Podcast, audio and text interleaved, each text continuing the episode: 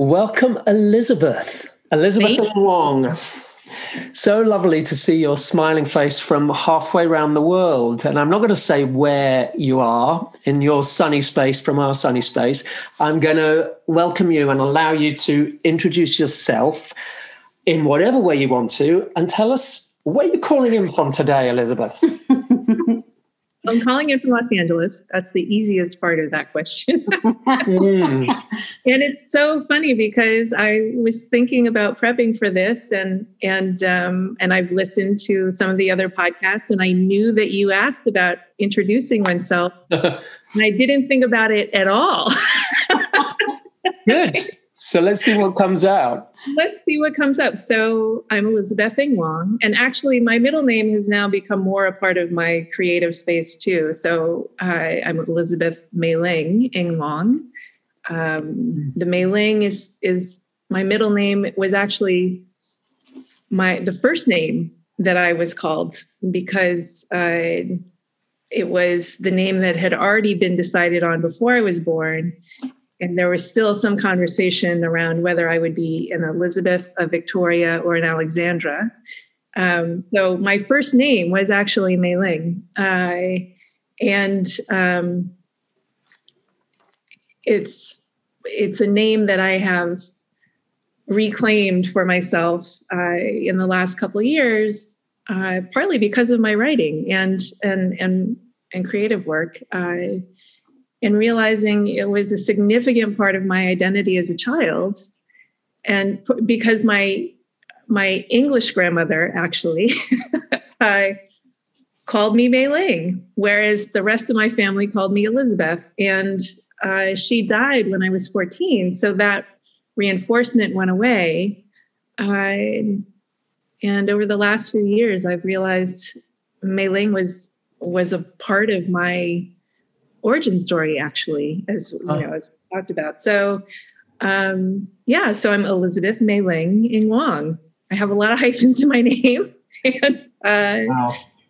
well, Elizabeth, I'm just going to pause you because you've answered it. It's so brilliant. You just, we we ask one question, and sometimes it's like, okay, we let's just stop and unpack that. Even before we know what you do in the world. oh, right, what I do in the world. you don't you don't just want to know my names. Uh, I'm a filmmaker, and I have also produced and I guess now co-written some theater as well with you guys sometimes. Um, and uh, and within the realm of filmmaking, I've played multiple roles at this point. I both on and offset uh, from producing I to I mean all of them at this point, producing and writing and directing and editing. And I, you know, it's I feel very fortunate to have been able to jump between different roles in totally different genres, uh, from television to film to gaming now. I and something that I think about a lot is how to integrate all of the experiences into one central continued uh, evolution of my of my own voice mm.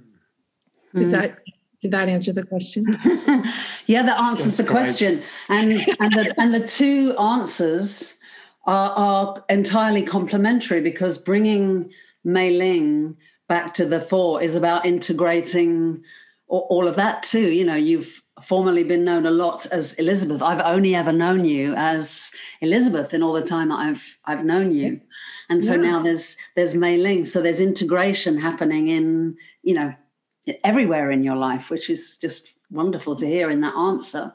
Something that really struck me. I loved that you just dived straight into your name because our name has so much about who we are and how and our identity and you reference your English grandmother, and you know you have this quintessentially English name, Elizabeth, and yet, it, and yet it was your English grandmother who always called you Mei Ling. So I love, I just love that connection, and that's the unexpectedness of that actually, because one might assume that your English grandmother would have held on to Elizabeth or Victoria or Alexandra. Or Victoria or, Ale- or Alexandra, exactly. Um, and she called you Mei Ling.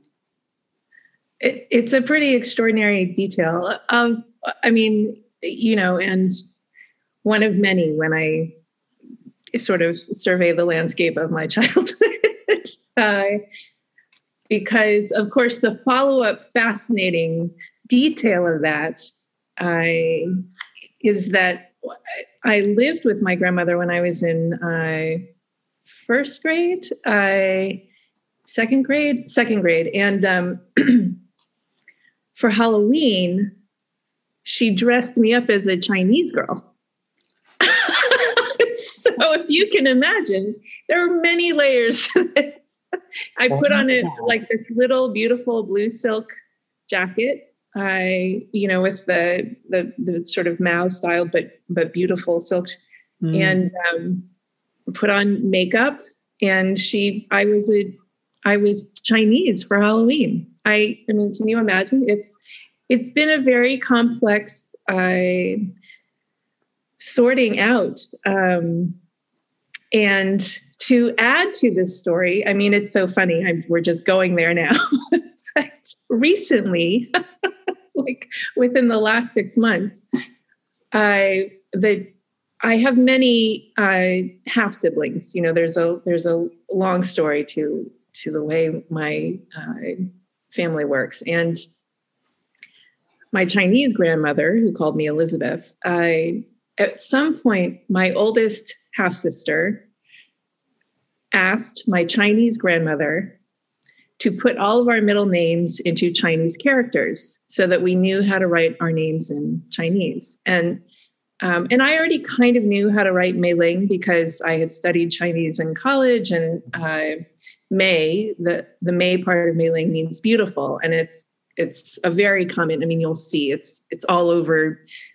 If a woman has a Chinese name in most writing, it often begins with Mei. Um, and so I'm looking at this list of Chinese, of our middle names written out in Chinese that my oldest sister shared with us again in the last few months.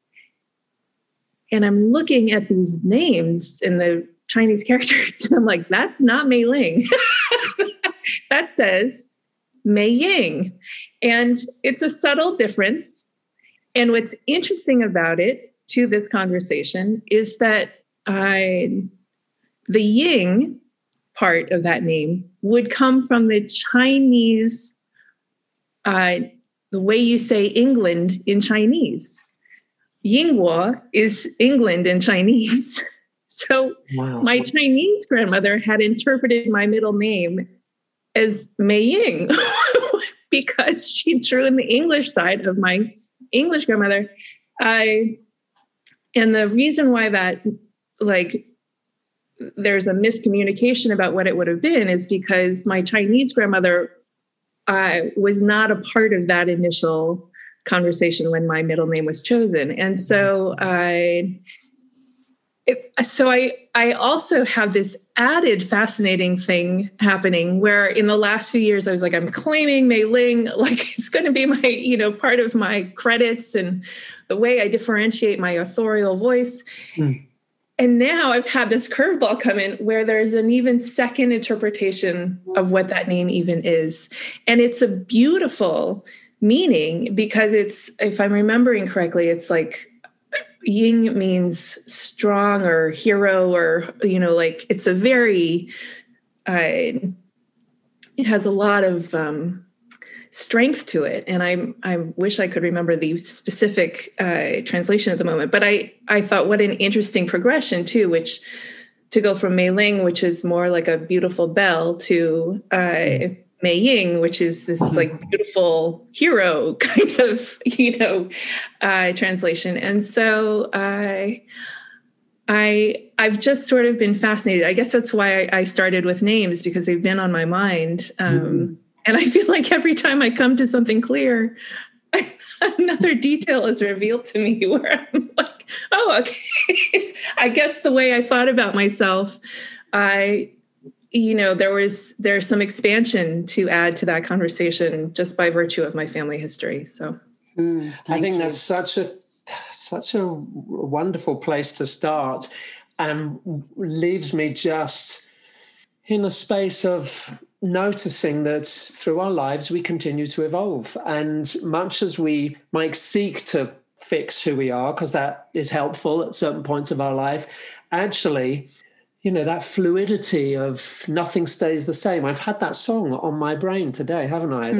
that what is that song called? Nothing stays the same. That's certainly a lyric in that it's by song. Carly simon. Right that carly simon song of just the fluidity of things continually evolving and moving and changing. I think it's I, called coming around again. Right right right and your and and names are so much part of how we identify ourselves to ourselves as well as to other people. They become who we are and they can evolve and yours is continuing to evolve and show new facets to you of yourself maybe. I, i'm also completely immersed in the image of the beautiful hero, you as a child in your blue Chinese girl costume, you know, and your grandmother dressing you up as a Chinese girl for Halloween. And yet, Halloween is kind of about allowing, I don't know, maybe the hidden part of ourselves to be to be present for you to step into that that part of you that that's or that avatar or, mm. or, or however i don't know i can see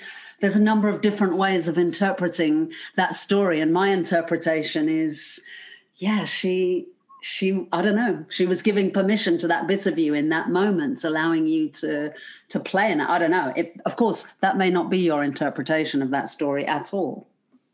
Well it, you know it's funny. I i see it as in her own funny way mm. it was a celebration of the chinese side of of my um, biology. And and my grandmother who fascinatingly was also by that point in her life very overtly racist towards black people.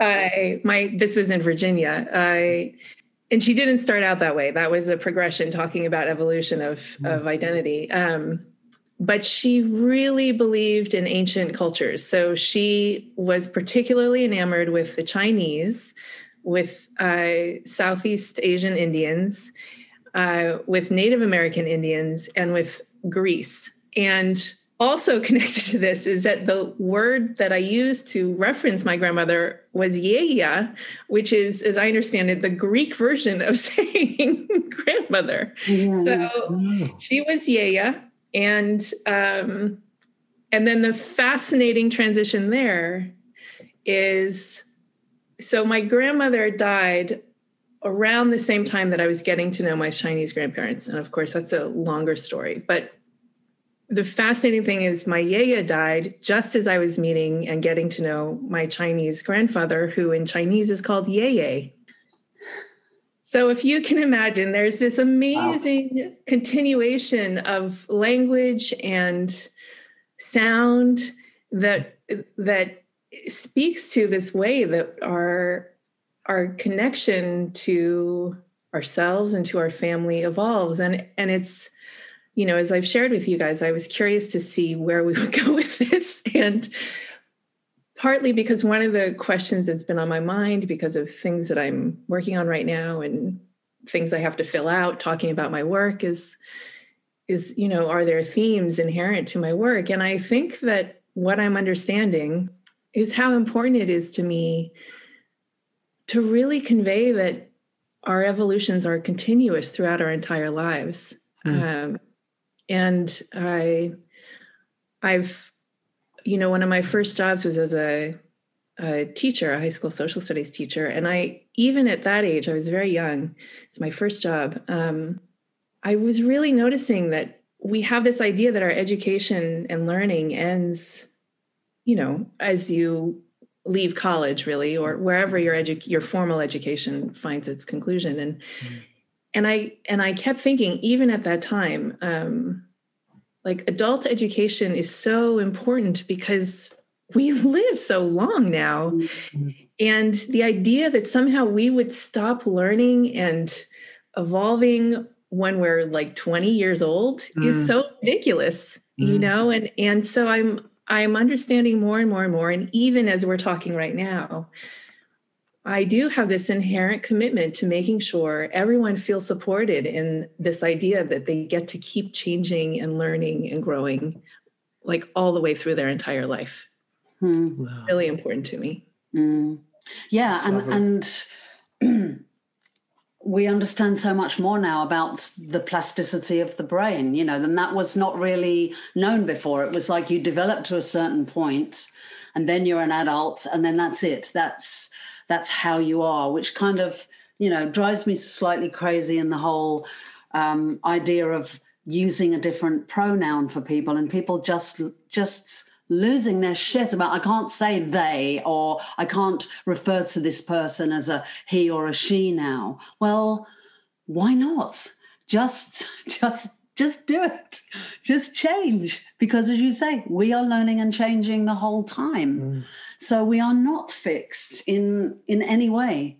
And so we can yeah, let's get over it and learn. Yes. this is yes and i you know i i'm i'm conscious of taking our conversation in lots of different directions right now so i also want to come back to both of you and say is there a direction you'd like us to go next good good question. Well it's wonderful following the flow of this and spending some time in this whole area of your name and your identity because within that we're hearing um, if we if we haven't met you before and known who you are we're hearing something of the complexity of a family uh, as you've said and the way my family has evolved and a childhood and relationship to different bits of your family. I loved it. You said when i survey the landscape of my childhood which i I actually saw this kind of landscape, and and it does feel that it's only when we get to a certain a certain distance that we get to see the perspective on our childhood, and so I have yeah I have got a question that I'd like to to to allow us to go back to understand something about, and I'm going to stay with how you've identified yourself as a as a filmmaker in different ways. When did you know that you wanted to head into film in the direction of film? Because uh, it's quite a choice. It's quite a choice to jump into that medium. When did you know? Oh boy. Um, a little later than i would have thought. So i was uh, teaching high school social studies in hawaii i i had actually a fantastic job and um, and I love teaching. Uh, but I saw that as this, you know, 22, 23 year old teacher of high school students, I was the one who was talking with them about their interest in pursuing things that weren't necessarily the obvious choices, especially in a, you know, uh, this was a, a very wealthy school with lots of resources, a lot of people are expected to go become lawyers and doctors. Very classic kind of thing. Um, and I had I, the chance to talk to a lot of students about sort of these alternate visions they had for their futures. And I realized I hadn't fully done that for myself. I, you know, and so at age 23, 24, as I was progressing into this new identity as a teacher, I was like, oh, I'm not quite ready to just sit here and have this be the rest of my life. Uh, and the background to this as well is that my mother is an artist. You know, my father ultimately became an artist in the last decade of his life. I I was surrounded by art growing up um, I grew up in a studio, really, in my mind. I mean, there were houses involved and everything, but my my home space with my mother was in her studio, and I in writing and music and performance, live performance was actually where my interest in storytelling started. Hmm. I and it became something though as as i was um, thinking realizing as a teacher like oh i need to make some adjustments. I need to move in a different direction while it's still easy to do that. I'm fascinated because what's occurring to me that i want to explore is making movies mm-hmm. and i no one no one knew this about me N- nobody did you know it did you know it about you I, well i was discovering it and yeah.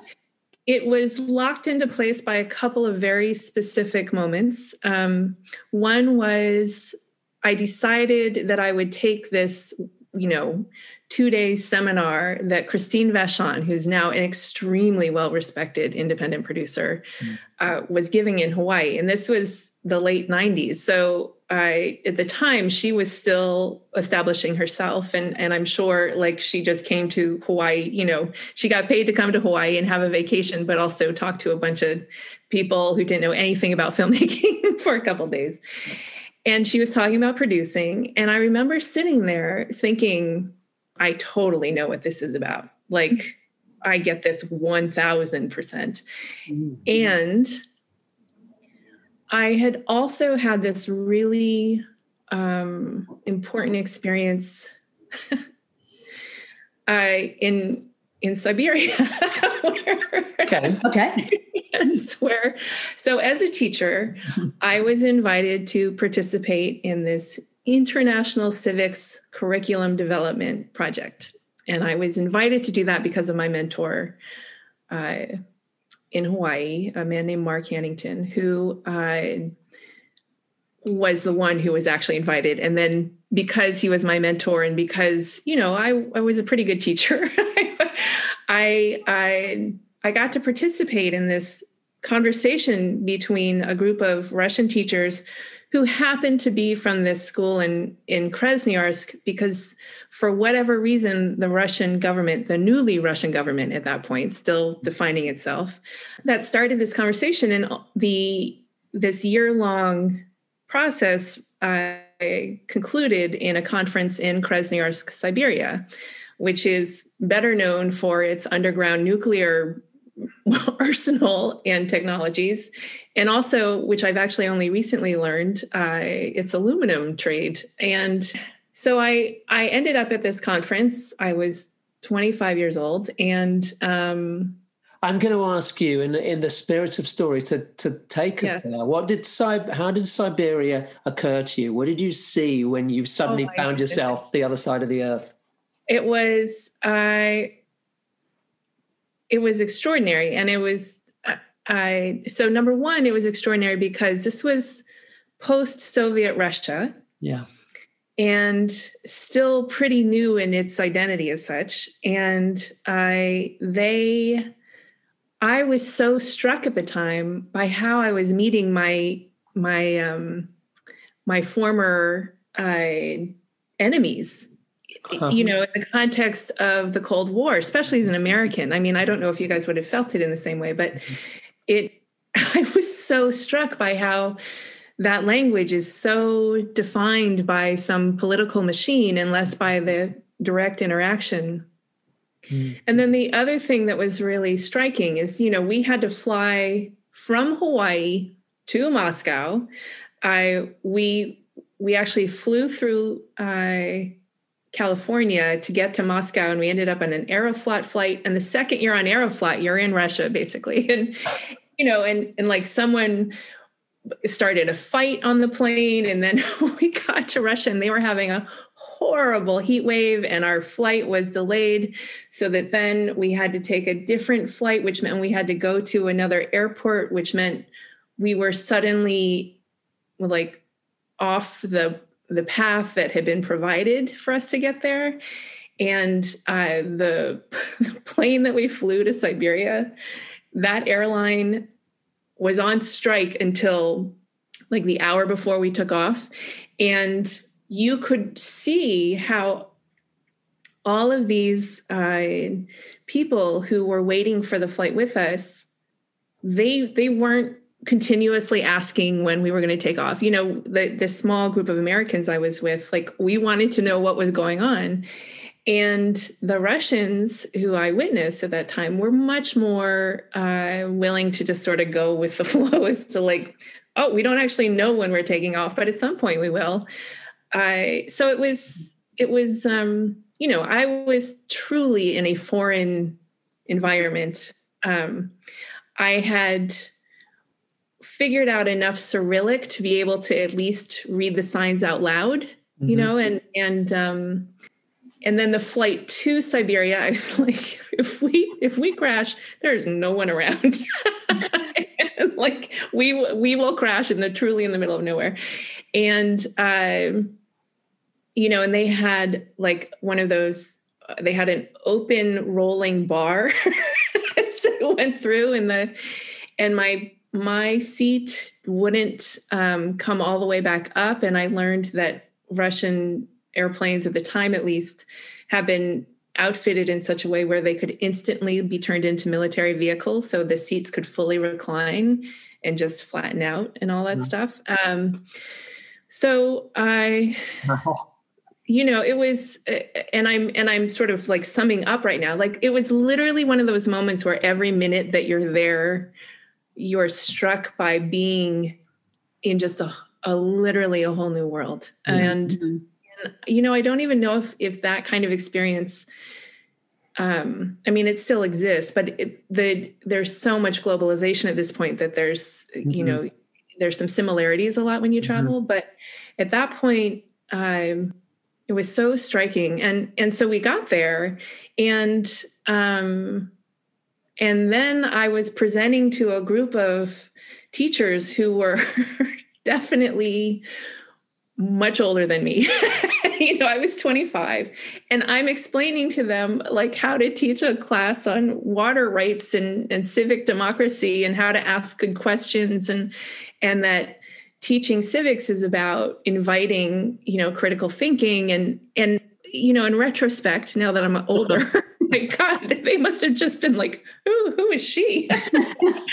um, critical thinking. critical thinking. I know, and I and I had one of we I mean, literally every part of it. I feel like I could just go on and on, but mm-hmm. there was a singular moment for me in this experience that was so beautiful where um, so at one point the conference moved from sort of the middle of Krasnoyarsk to this health sanitarium kind of conference center a little bit further out near the Yenisei River that's very cold.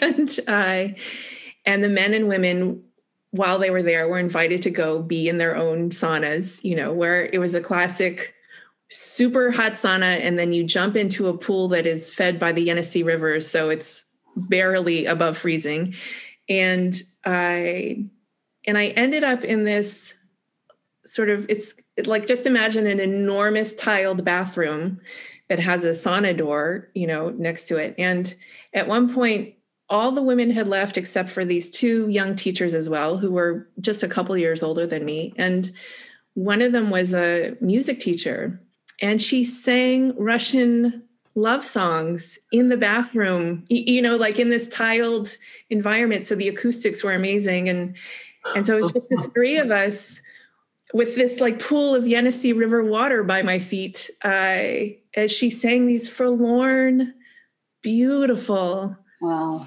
Russian love songs.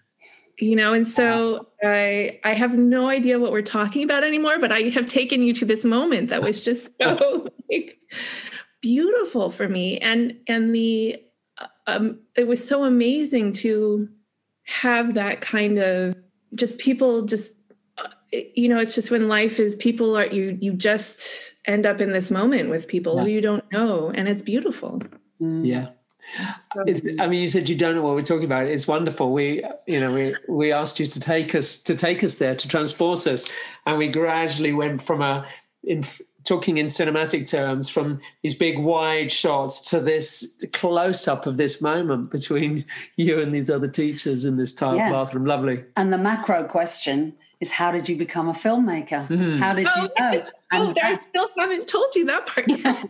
okay. And this is connected. So so my translator was a another woman who was my age, I and there was this very wild dynamic to the experience with my translator because she was not allowed to eat with us because there wasn't enough food.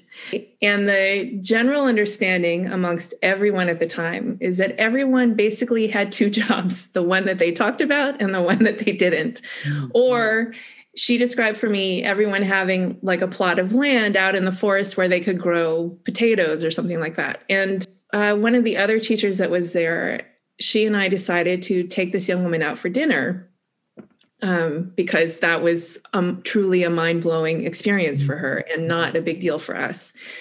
And uh, in the process of getting to know my translator, I learned that even though she couldn't, she could, she could barely afford to eat, she had managed to watch Titanic five times.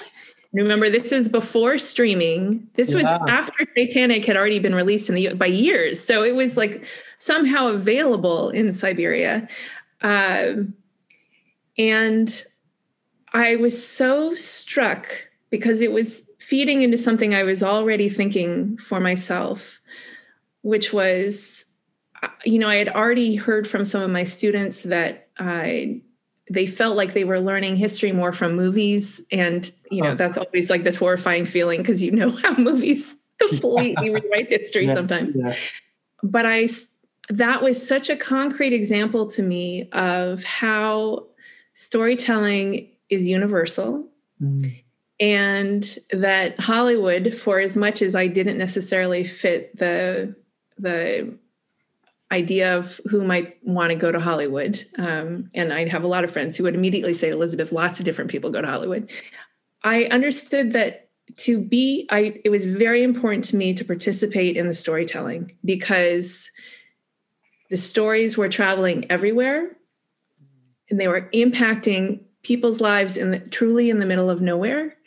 I, and um, and I wanted to be a part of that. And one of the reasons I wanted to be a part of that was because I realized women and minorities were not a part of that, especially at that time. Mm. So it's been a it's it's been a long journey. but I, you know, I was just I was so struck by how that was the way that I could help um, help continue to expand other people's horizons. You know, if we go back to this idea that I really believe we can learn our whole lives, mm-hmm. it also means that we need vehicles for learning because we don't all go to keep going to school. Yeah. And I really felt like storytelling, telling stories, films, theater, books, these are all little spaces, um, private, intimate spaces, and that being an audience to something or reading something is still a form of you get to travel. Yeah. And I love to share. You know, I've been very fortunate in the way that I've been able to travel. Um, even when I haven't had a lot of resources, my world has stayed pretty big. And, you know, that vantage point is something that's really important to me to share. And um, yeah, I'm going to, again, I feel like I need a little direction. mm-hmm. But, and so that got me to filmmaking. Yeah, I was going to say one, one of our principles is there are a multiplicity of stories. And I love that story as an example of you being lifted out of you know your story of being a teacher in Hawaii you were taken to the other side of the world to this different place and were shown the power of telling stories by somebody who lived in Siberia who'd seen Titanic so many times. You know, you, it's like you kind mm. of you got that proof of yeah this, this is the power of that vehicle because here's somebody who as you say lived in the middle of nowhere and yet she had access to something and so part of your mission becomes okay then i can use this and i can tell some hidden stories i can tell some different stories the thing I loved that you said was um, this, and I really got this. I don't know that I have thought about it quite like this. That stories, in whatever form they come, whether we're sitting in an auditorium with ten thousand people, uh, they create private, intimate spaces. That was what you said. It's like my relationship mm. to the story. That's where the intimacy is. And I might be on my own in my room watching it on a laptop, or I might be with lots of other people. And there's something, of course, about that communal live event that we all know about that we've missed perhaps over this last year. But that private, intimate space, I love that because that's our connection with the story, isn't it? It is. And I, I really, that is that is what I consider myself making. And mm-hmm. filmmaking, you know, then became part of the journey and then it expanded out again uh, with with both of you in terms of theater. You know, I, I got to reconnect to live performance partly through my connection to both of you. Mm. Um, and it's so funny um, to articulate it for myself, even right now, as we mm. talked about. So, and it's, uh, yeah, go ahead. no, I mean, again, tributaries. Which one should we go down? I mean, what I'm interested in also is and we, as I said earlier, we were kind of given this little kaleidoscopic snapshot of, of this family that you are part of. And Jane and I, of course, know a little bit about that because of some of your work. So, my question to introduce that to anybody else listening is when did your own story then become part of your creative practice? How did that arise as something you wanted to work with?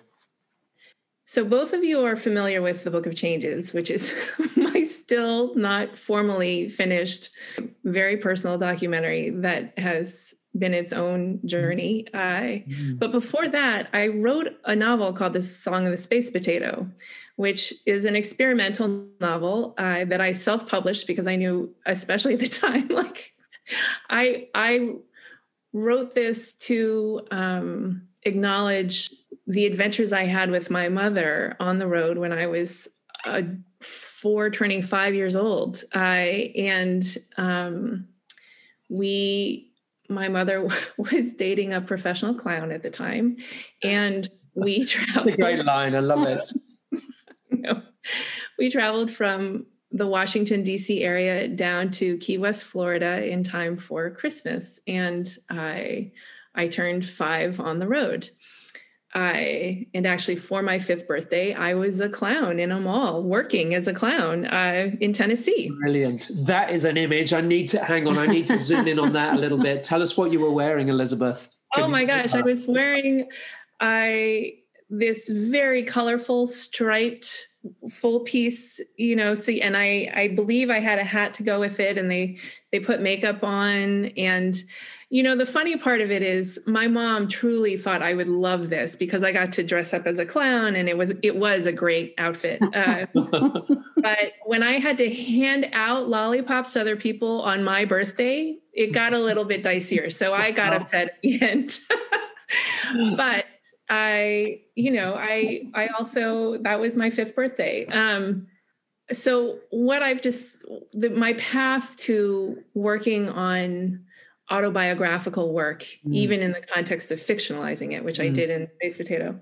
Oh, and, and, what you need to know is that the van that we traveled in was called the Space Potato. Got it. Got it. right. And um, and so then the second piece, and this is actually the origin story that, you know, as we talked about before in prepping for this. Mm. So the reason why it's called the Song of the Space Potato is um, in the fictionalization of that story, I had my mom dating uh, a African American trumpet player instead of a clown. Mm and well that's not true she does date the clown but she's in love with this african american trumpet player who who and that is because when i was in third grade so i was eight years old uh, my mom got a grant from the national endowment for the arts uh, for a performance piece called crayons and horns. And what she was doing was uh, painting live on stage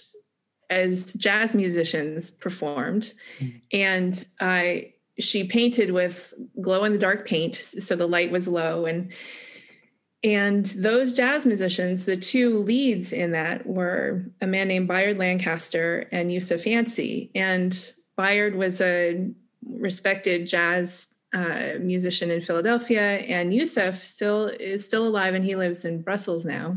And Youssef actually originally he started out playing for James Brown. Like he, you know, oh. these were these were amazing musicians I was getting to sit around at dinner with. And at the time, they taught me how to perform. And they or they gave me some tips. And and so one night while they were over at the house for dinner, there was it was this candlelit dinner, and they asked me to sing somewhere over the rainbow for them and I sang somewhere over the rainbow and they were like just focus on the candlelight so that you know you're not focused on us. And this moment for me is my origin moment. I am mm. so clear on it, but I only understood it in context in the last few years and and the thing to note is that I called that book The Song of the Space Potato, and I wrote that book as if it were a jazz song. So there are empty pages to to indicate rests in the music. Um, and I did my best. I did, I, am sure I didn't succeed, but I had this idea of like meter and 16 verse, verse eight for, you know, like how was I doing that? That was all in my head as I wrote that book. And, you know, these stories, I mean, they go on and on and on. I had a very rich childhood and um, writing it was my way of taking all of these extraordinary people who I grew up around, putting them into a story and then letting go so that I wasn't thinking about, oh my gosh, you know, that crazy moment when I was in Key West when I was five years old, where this man with lizards, you know, with iguanas was like this amazing tree above me. Like, you know, like, and, and did that really happen? And, you know, like, and I, and the other thing that I did is Youssef and my mom, you know, I don't think I'm revealing anything to anyone, but they, you know, they had a relationship for a while and he was a part of my life for a bit. And so as we travel south, I just thought it would be more interesting if we were um, half black instead of half Chinese in the context of that particular journey. So mm. I, I, you know, it, it, um, and I made my mother a singer instead of a painter. Mm and it became about song and, and what i've understood even in the making of book of changes and as i think about anything else i've been working on my approach to writing is is very much about music and even my understanding of editing is very much about music mm-hmm. and i would say the thing that you guys haven't really experienced with me and that almost nobody has because i kind of let go of it when i was uh, coming out of high school is that music rhythm is very inherent to my understanding of how to tell a story. I, it is what I what I look to as a way to understand structure. Mm. It's how, and you know, if we think about, you know, I focus in on this woman singing me songs in Russia. It's like I I have this relationship to music that's actually expressed in different ways than being a live musician. Um, that has come out in my writing and in my filmmaking and and so space potato song of the space potato was my realization that um, i've been working on these autobiographical pieces because i've had so much to process that that doing that my work was also a form of therapy mm-hmm. you know and that you create a relationship to the story that's separate from yourself mm-hmm. and you're mm-hmm. able to look at it in a separate way and also to let go of it and so it's so funny to me because um like i can't even tell you what's in the song of the space potato right now like i'd have to reread it myself even though it's my whole you know it's my it's my childhood through age eight basically um and uh and i love that about what that has become for me. It's um, it's it's getting to sing a song that then puts a story. You know, it it, it leaves you and gets to be its own thing, and that's so mm. powerful. Mm. Even if, even if five people have read it or seen it, like it's the process of it is powerful. The you know, and whoever does see it then becomes part of a conversation with me. Um, so, including yourself in a way, because it's only yeah. when we tell our stories get to listen to our own stories as well. So we kind of get to hear yeah all the layers in this you know like like a piece of jazz. Because you know as you say your childhood was so rich so many stories in there that there is that need to tell the story to begin to understand the story because it's only then that you can kind of see oh yeah and there's that and then there's that and that can join up with that and it can be you know something completely different than you thought. There's there's many other possibilities yeah it's and and again even this conversation is that process for me you know it's i'm mm-hmm. fascinated to know that this is where we've gone with this. Yeah, this conversation is like a piece of jazz because it's, you know, it's improvised. We didn't have a framework for the questions, only like really roughly, like we're going to get you to introduce yourselves and then we're just following wherever it goes. So wherever it goes is wherever it goes. So I'm going to come back to one of the motifs of this piece of jazz, which is which is family, and knowing a bit of about um, the journey of the Book of Changes, having seen some iterations of it, and really wonderfully been immersed into that. I have, and and this is this is maybe quite a kind of crude understanding. correct me if I'm wrong, but what I thought I observed as you were working on it from afar was that you were surprised to realize that you had to become the center of that story when that wasn't your initial yeah intention. Is that is that right? That's correct. And that's i that's a great talking point. Tell us a and, bit about that journey. Yeah it's um so there's a moment in this documentary that no one is seeing where where i'm talking to uh a very well known astrologer, a woman named Caroline Casey, uh, who she and she really understands divination as a form of storytelling. And as I'm talking to her, there's this really subtle thing that happens where she asks me about the story, and we're talking about my father. I and she was very father. Right. Well, that an original intention was to make a film centered on your father. Is that right? Yes. Thank you. Thank you. And I. And there's a subtle shift in language where I realize in the middle of that interview that I'm talking about myself, my hmm. story. And I'm guessing that one of the reasons why I have found it difficult to find a final version of that film, not just because of these crazy things that have happened in the meantime mm, of, mm. of like material issues and challenges, is that I was really, really, really unwilling to fully acknowledge that I was talking about my own journey. And one of the reasons at the beginning of that was because I was technically making this film in the context of a nonprofit uh, around Taoism.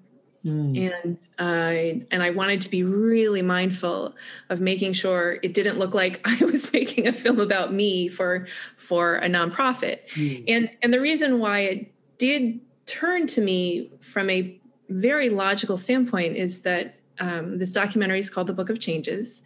The Book of Changes being the loose English translation of the I Ching, which is this ancient Chinese oracle and book of wisdom that my father had translated while he was alive, and um, and the sort of this common understanding of of what happens when you're looking at the I Ching is that you're just seeing a reflection back of yourself. And so, what I started to understand very quickly in that process was though I could make a documentary that was, you know, like this is the I Ching, it was written in this date, and you know, and and then this happened, and then this person translated it. That actually, if I was talking about the I Ching and the reading of it, I was really talking about my experience of having my own life reflected back at me. And hmm. there's a very, even to this day, my father died uh, 18 years ago, and um, he still is such a strong presence with so many people. And so there's also a lot of expectation that it would be about him you know and and i didn't i didn't have any reason to not um, go with that. But i personally also have a very very specific uh, relationship to my father because of you know the way our our living circumstances worked out. And and so I understood that if I made it about me, I also had to reveal some things about my father that wouldn't look attractive. Mm. And I, and that is a very complex thing to agree to with oneself you know i because i'm not someone who is i i didn't need to make a film to make my father look bad you know like i wasn't setting out on this journey to do that i and if anything, I really wanted to celebrate the parts of his life that had had a very big impact on people in terms of, you know, he had helped bring acupuncture to the United States. He he really had focused on introducing Chinese concepts of healing into Western medicine, um, and you know, helped he was living in DC. Like he was treating a lot of people you'd be surprised to know he was treating, and uh, was helping to write the initial laws around acupuncture and and complementary medicine and all that stuff. And and so I, it's a complex thing to take someone who's done quite a lot of amazing things, and then on a very personal note, acknowledge some really bad choices that he made. you know, if if I'm going to be the in the very specifically in the context of my relationship to him. And you know and that even happens while i'm in conversation with caroline casey where she asks questions that if i answer honestly you know don't have the answer that she was probably expecting. And um and to her credit one of the things that i loved about that interview with caroline casey was that you know she was like if you don't answer honestly you're also infantilizing the person who you're pro- think you're protecting. Like people have to it's important if you're going to respect that there are multiple realities all coexisting at the same time which is one of her important points to me then then you need to acknowledge those multiple realities um, and learn how to coexist with them and mm-hmm. you know and what's interesting for me personally is that now over time as life progresses and things happen you know and i and lots of people pointed out to me when I started, if you're making something called the Book of Changes, like you know, it's always going to change, Elizabeth. But but I'm reaching a point now where I'm comfortable with the film being about me. It will still very much acknowledge my father's work because he translated the I Ching. That's my mm-hmm. entry point into it. But also, if we go back to the beginning of this conversation and my Chinese you know the the confusion around the nature of my chinese name the idea that i was you know dressed up as a chinese girl for halloween um, and looking around at what the relevant conversations are right now about identity mm. i think i've i've come to a place where the book of changes that i want to finish in is me looking at what it means to have a mixed heritage and mm mm-hmm. the Chinese side in particular that I didn't or that I came too late because it wasn't, you know, I was initially raised by the English, so to speak, you know, and and uh, in Virginia, and um, and really taking a second to acknowledge and explore the impact of my Chinese heritage, but also the challenge of what it means to um, be half Chinese mm. and Asian American today. Um, mm. You know, especially now, it's funny, people won't see, but I have blonde hair right now uh, and have mm. now for a couple years. And that has completely changed my experience of the world because people see more the white side of me than wow. the Chinese side of me. There, uh, like my ability to be perceived as uh, my ability. I don't even know what that phrase means. The like more often than not, if I walk into a room, people just assume I'm white, and they just don't. They have to look a little bit more closely, maybe, or they just don't even notice. Wow. You know, I've I've um, and, and so I've had this fascinating thing happen by going blonde, which I thought would look way fake and like, you know, obvious. Instead, I've been treated like a white person. Hmm. And in, if anything, I've been in this uncomfortable position periodically where I've had to assert that I'm actually a person of color. and, and wow. that looks ridiculous. you know, like you, that's, and so, so I can say you are treated differently. Wow. It's a, it's a, I, I remember I was on a layover in Dallas, uh, having, you know, like nachos at a bar while I was waiting for my next flight. And this, couple um, this they had a you know southern accent. They were both white and they just started talking to me. And then they i talked about being a filmmaker and you know that they probably wouldn't have seen anything i had made but they asked what my last name was and i said ing wong. And they honestly practically fell out of their seats. Like i was like they had no Uh, like understanding that they were talking to an Asian person in their head uh, because that's what I instantly became. Like it was, you know, it was the it was a shift. And and so the book of changes is now informed by experiences I've had in the last few years that have challenged me to really look at what you know my evolving understanding of my identity and cultural heritage is um, and and ethnic you know like there's just so many different layers in in it at this point. So uh, yeah. Well those are just an, like a breath. I know. Yeah. Yeah. Because that is just an uh, an amazing example of of there being a multiplicity of stories because they are they're alive in you those different truths those different experiences you know multiple realities as yeah. you say and for you to have had the experience of shape shifting for want of a better term being in one place and being in another and being able to say it's different i felt it is is well, I mean, I was going to say a privilege because it's, uh, I mean, in, in, a way it is, but it's a hard privilege. It's a hard privilege to um, to experience. I would say to have stepped on both sides of that line. And also, I think telling telling your story is telling your father's story because he, you're made of him in yes. part, you know. So it's the you know it's the same story to an extent.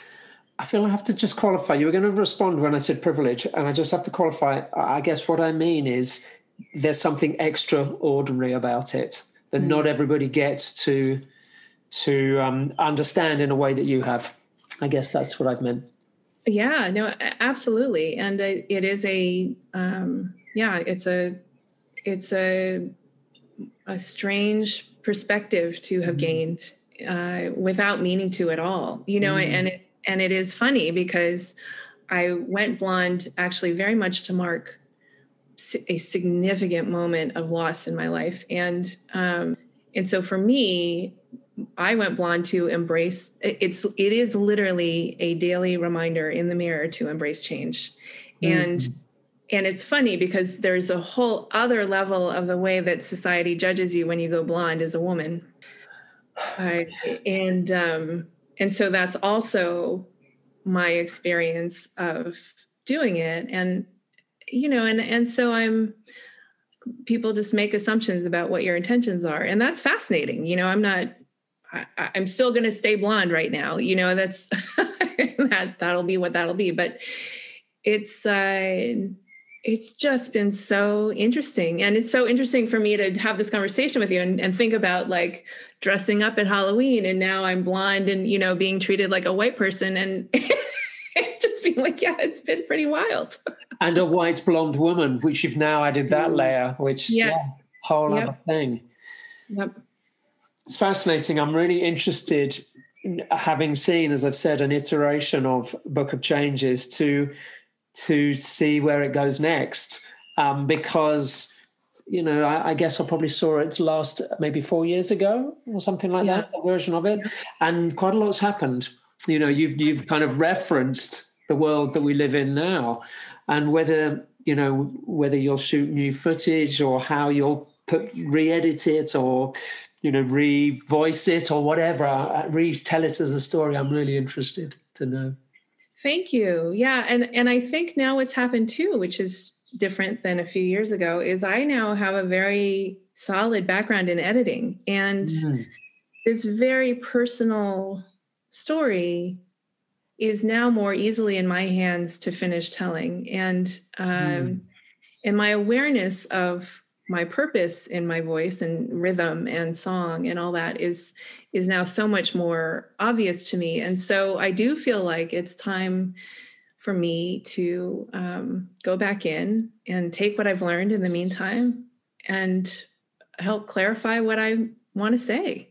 Hmm. uh, you know i mean it's it's remarkable actually personally. I feel very empowered what a great what a great space to be in. Mm. I'm I'm interested in editing.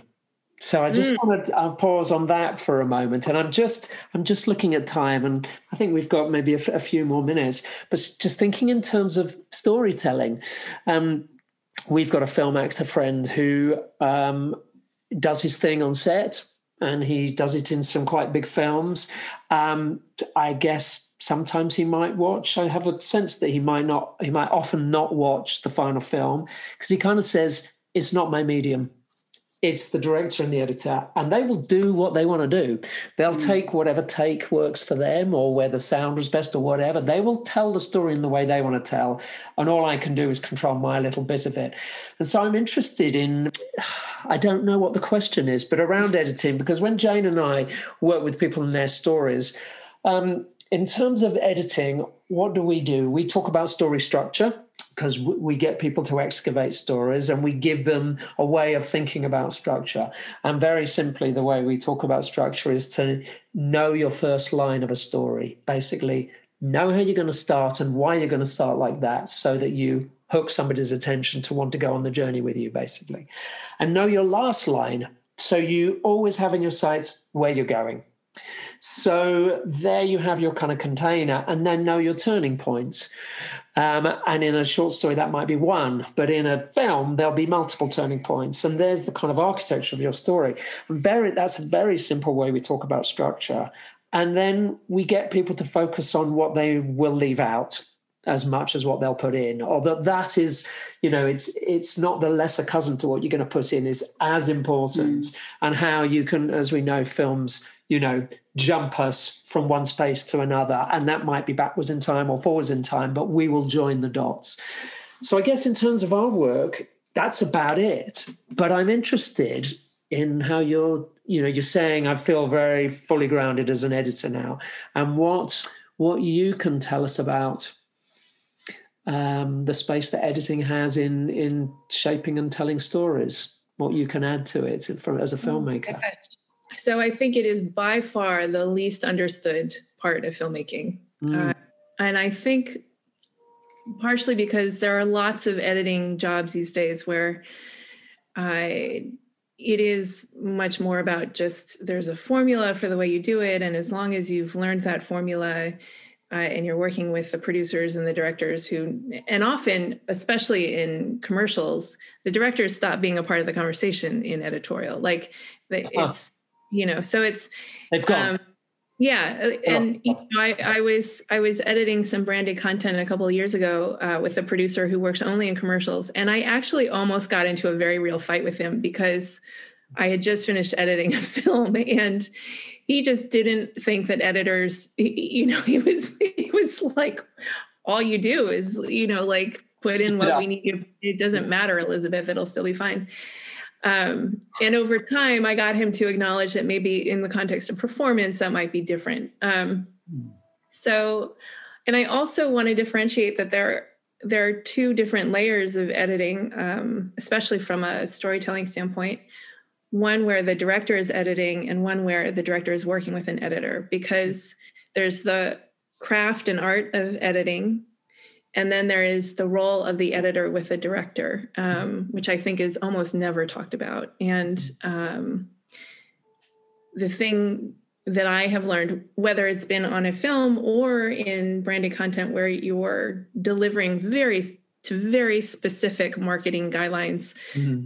um, or requirements and taste levels, um, you're a safe space to talk about things that didn't work mm. and you're a safe space at the end of a very long sometimes very painful journey for the mm-hmm. director in mm. particular i and um, you're the person who maybe needs to suggest things that no one else is willing to suggest.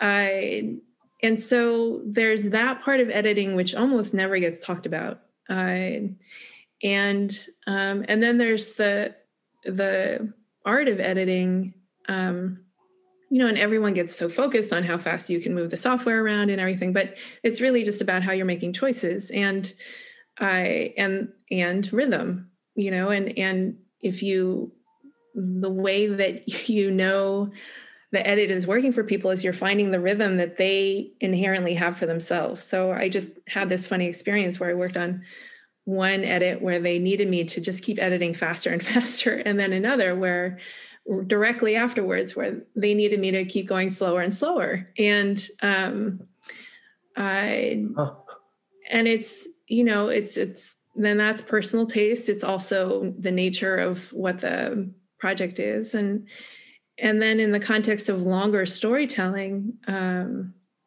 you know, it, it's how do you pace visual intake with sound intake, mm-hmm. with information intake, which is the language being said, and performance, and you know, if do you want to if you cut to hands there you know is that because the hands are helping tell a story or is that because you're covering the fact that you actually need to use different dialog mm-hmm. um, and in which case you're doing a different kind of art form and covering a mistake yeah. so i you know i love editing as like the ultimate puzzle where you're mixing picture you know light with sound and rhythm the this inherent rhythm um, and uh, you know it's it's a tedious process a lot of it um, and I and I don't think it's nearly has enough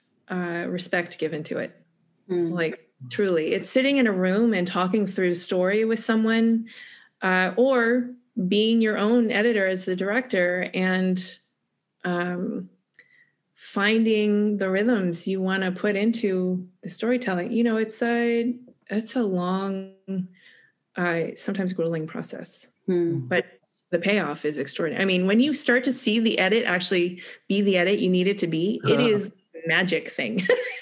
It's so oh, amazing so. yeah and, and i love how when you talk about you know editing now and your ability to be the editor on the book of changes what you said was and i need to think about what is it that i want to say you know so it's like who's listening and how are they listening and how can i edit this so that the thing that i'm needing to express through this film lands for them yeah um, and it, it is a form of writing to me you know yeah. it's uh, um yeah I don't know if you could hear Elizabeth as you were describing that. Could you hear a horn playing? No. Because our soundtrack going on. Here. Our next door neighbor plays the trumpets, and he's just started, you know, practicing next door. So we have a horn player, which I just love, considering, you know, where where, where we started, and sound and music, and perfect. Yeah, perfect. so Wonderful. Yeah. Thank you for thank you for taking us to those those places. And there's so many more. There's so many questions. There's so many other things that I'd love to to drop in and, and explore with you. Maybe another time. Maybe another time, yeah. Of course, you guys. I I love this. Thank you so much, Elizabeth. Yeah, I knew, you, you know, I've known you for about 12 or 13 years now, but I knew I was going to learn some things and be taken to some places that I'd never been and the five year old in the stripy clown outfit, not being so happy about giving the lollies out. I'm going to hold on to that image of you. I love it. Yeah. Storytelling is time travel. Yeah. Yes. So thank you. Absolutely. Thank I you for it. taking us there. My pleasure, you guys. It's so lovely to see you and talk to you. And thank you again. It's been great. Thank you.